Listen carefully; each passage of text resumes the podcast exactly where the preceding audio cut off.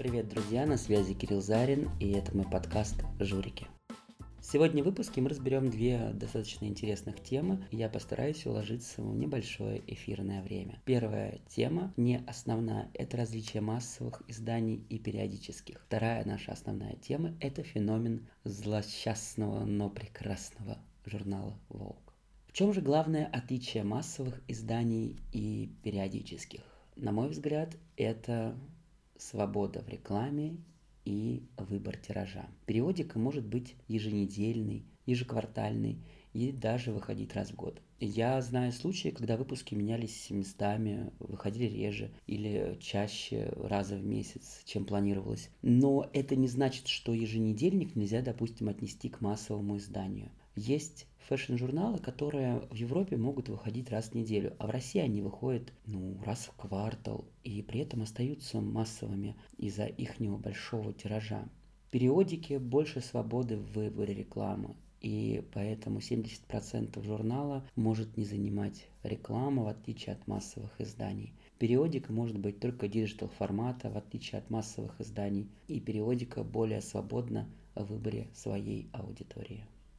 К примеру, журнал Vogue издательского дома Контенаста – это массовое издание, и каждой стране оно имеет свой тираж выпуска, и, поверьте, он не маленький. А вот, к примеру, наш журнал «Горизонт» не имеет тиража печати и печатается по требованию через внешние платформы, в связи с чем имеет цену выше, чем массовые издания. Но, опять же, все познается в неком сравнении. Есть издания, которые идут для определенного круга лиц и не могут стоить, так сказать, очень доступно. Такие издания могут выходить раз в год и иметь толстый книжный переплет, к примеру, или уникальную там рифленую бумагу. Я встречал такие издания на рынке, но сам не покупал. Но есть и обратная сторона такой вот периодичной медали.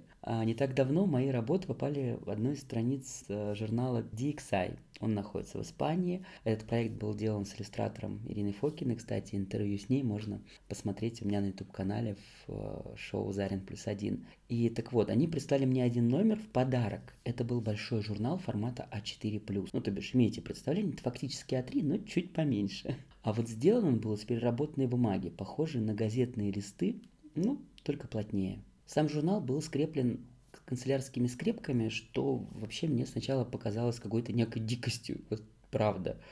Так как я вот очень люблю такой некий глэм, глянцевые стандарты, крепление клеем, прошивка по корню.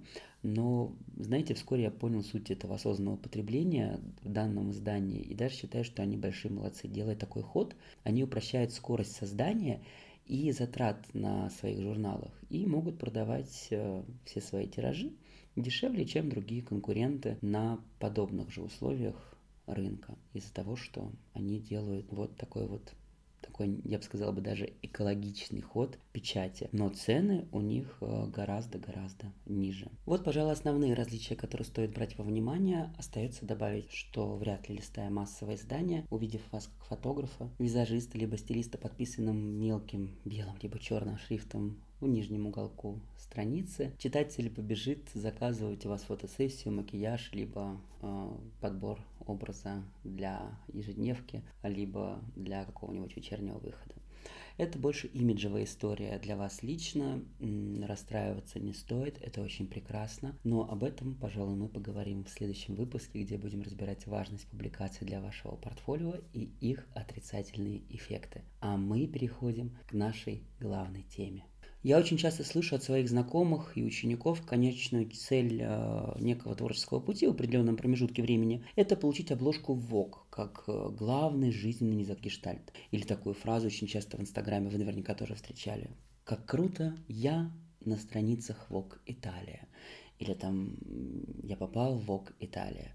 Так давайте по порядку начнем с обложки Vogue. Попасть на обложку Vogue не так сложно, как кажется. Для начала надо выбрать страну журнала, ну, того самого Vogue непосредственно, а потом понять, подходит ли ваше портфолио для этой страны, для именно этого Vogue, потому что в разных странах они отличаются по своему содержанию, по контенту непосредственно и по стилю, что немаловажно.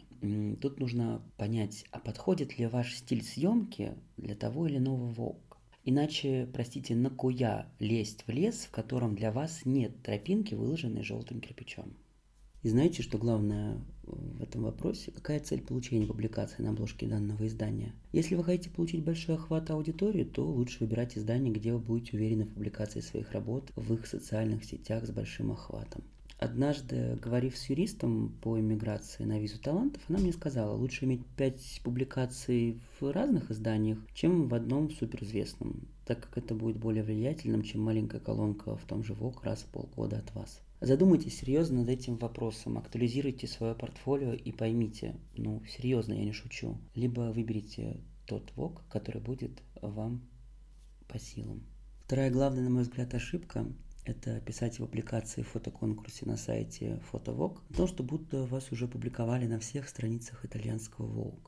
Дело в том, что это совершенно не так, но многие умельцы пускают пыль в глаза для своих гламорос-читателей, а те и рады проглотить эту утку и целовать пальчики умельцам, восторгаясь бесчисленным талантом. Это не главный показатель, а лишь маленькая песчинка в вашей большой песочнице из огромного творчества. И чтобы ее наполнить, я считаю, что нужно не обманывать себя и окружение, стремиться к большим успехам. Вообще, э, ранее главная идеология конкурса Photovogue была в том, что ты мог попасть на портфолио ревью к редактору, стать э, фотографом на показе в, э, в Италии. И причем я даже помню, что э, фотографы, которые выигрывали, э, стать фото, участие стать фотографом на э, конкурсе или на показе, им даже выдавали телефоны, которые сотрудничали на тот период с показом. Я помню, это был Huawei с камерой от Leica. И им давали в руки эти телефоны, и они снимали показы именно на них. Это действительно очень круто, я считаю. Но сейчас многие просто бомбят работу за работу, чтобы просто попасть в номинацию «Фото недели» или «Фото месяца». А по сути снимают совершенно в другом стиле от того, к которому идут на этот конкурс, на эту вот платформу. Знаете, напоследок хочу сказать, неважно, в каком вы городе или стране живете.